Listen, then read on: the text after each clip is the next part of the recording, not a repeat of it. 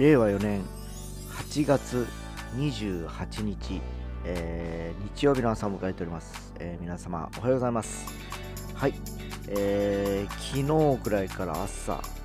えー涼しいですよね。涼しいというかちょっともう肌寒い感じをしております。えーまあ我が家といえば猫がいるんですけど昨日も今日もですね、えー朝やっぱ寒いんでしょうね、えー猫がやってきまして今は密着するわけですよ。体にピピタッと。でまあそういう季節にもうなってきたのかなと思ったりはしております、えーなんと今の気温23度。ということで最高気温も今日は30度までという風な予報です。30度までっていうのがね昔では考えられないですよね。っていうのはもう一月ぐらい前は35度ですとか36度ですとかいう風に話をしてたから今ほんと30度が涼しく感じちゃったりします。まあとはいええーまあ、8月、えー最終、まあ、週末の最終の日曜日ということですので今日ねいろいろとまた、えーお出かけをされる方も多いかと思います、えまあ30度ぐらいであればそんなに暑くもないので過ごしやすく一日動けるかなと思いますので張り切って今日も一日過ごしましょう。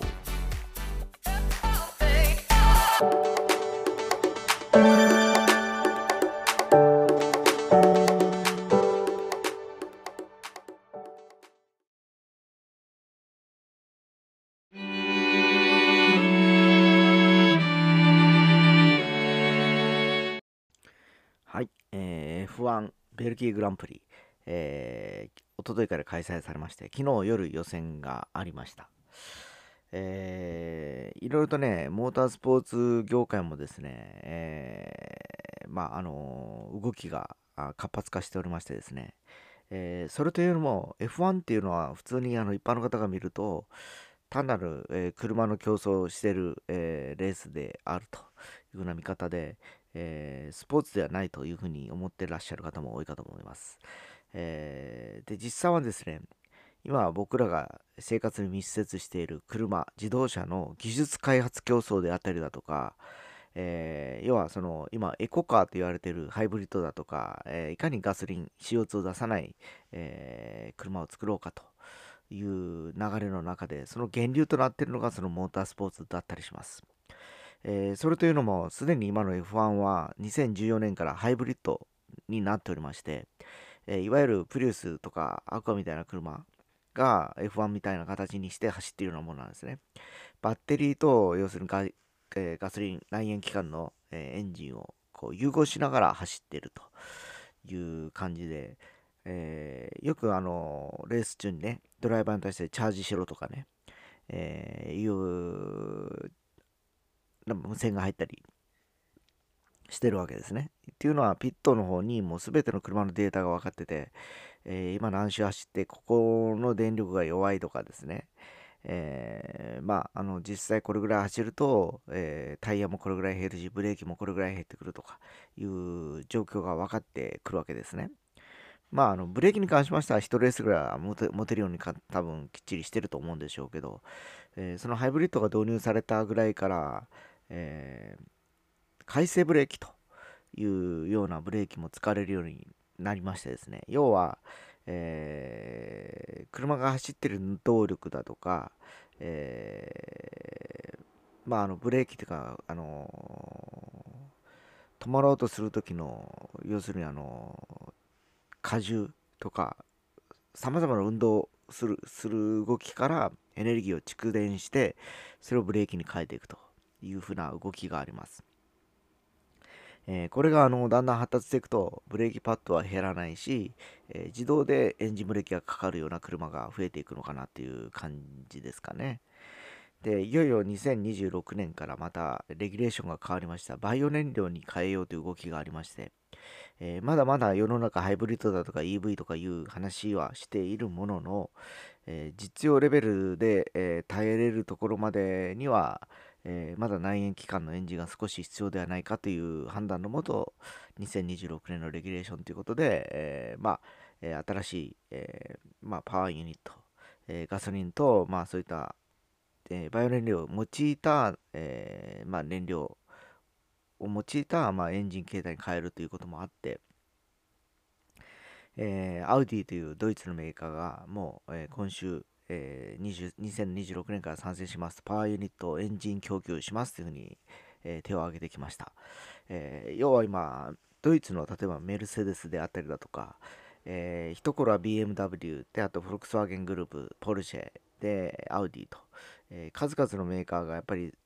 あのモータースポーツの世界にやっぱ君臨しておりましてですね、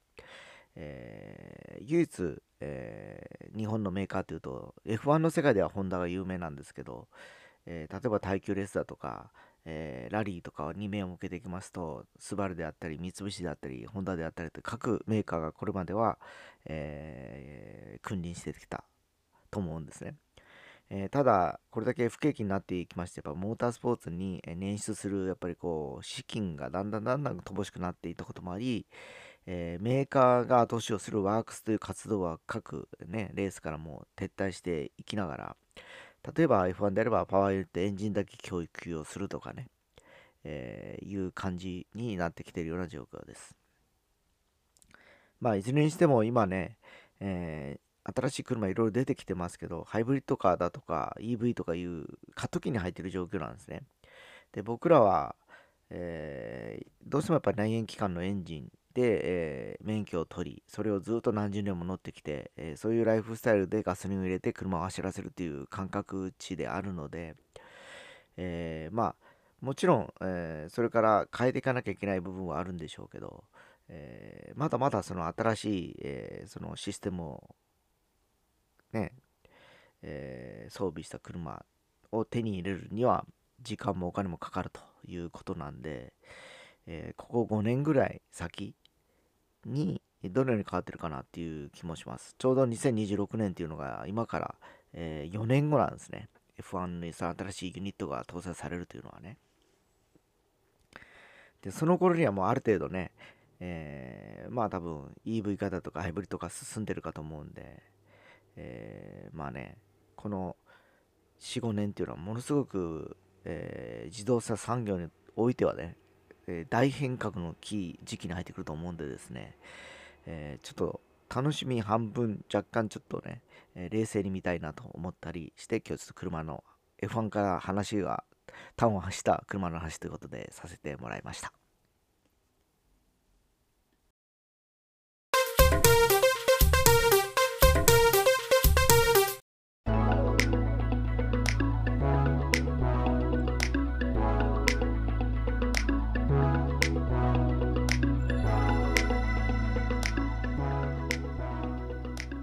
はい、えー、今日は F1 から、えー、まあ、技術開発、バイオ燃料に移行していくという技術、車、自動車産業の話をしたかと思うんですけど、えー、大体本編で車の話をすると、えー、このエンディングでは野球の話をするみたいな流れがあったんですけど、まあ、昨日はね、ソフトバンクホークス、ノーヒットノーランを食らいましてですね、えー、それまでは若隆って若い選手たちがだんだん伸びてきていて、えー、底上げになっていってると。でもうレギュラーが戻ってきた時にまた切磋琢磨ということで、えー、楽しみが増えますねっていう話をちょっとしたかと思うんですけど、えー、昨日は完全にやられちゃいましたね、やっぱりね。まあでもそういう試合があるからこそ、また研究をして、え、どうやったら次打てるのだろうかとか、いう風になっていくのかなっていう気もしております。えー、何でもやっぱトライアンドエラーということで、挑戦して、え、やっぱりダメでと。いうのを繰り返していかないと、えー、その挑戦する意味もございませんし、えー、そのエラーを乗り越えた時の、えー、充実感だとか、えその達成感とかいうことがそれぞれのノウハウという形になっていくのかなっていう気もしております。えー、まあ、よく言いますよね。何もしなければ何も変わらないし、えー、動いていないと、えー、人は成長しないというふうに言われております。だからまあ、確かに黙ってじっとしていくのは楽なんでしょうけど、え結局、その楽をしてる分取り残されていってるという状況なのかなっていう気がします。えもう、ここはね、50代だからだとかね、20代だからとかいうのは関係なく、えそれぞれの個人の意識次第で、えそのトレンドを含めてですね、え環境にこう馴染めていくのかなっていう気がします。えそんな感じで今日僕も頑張って馴染んでいこうかなと思います。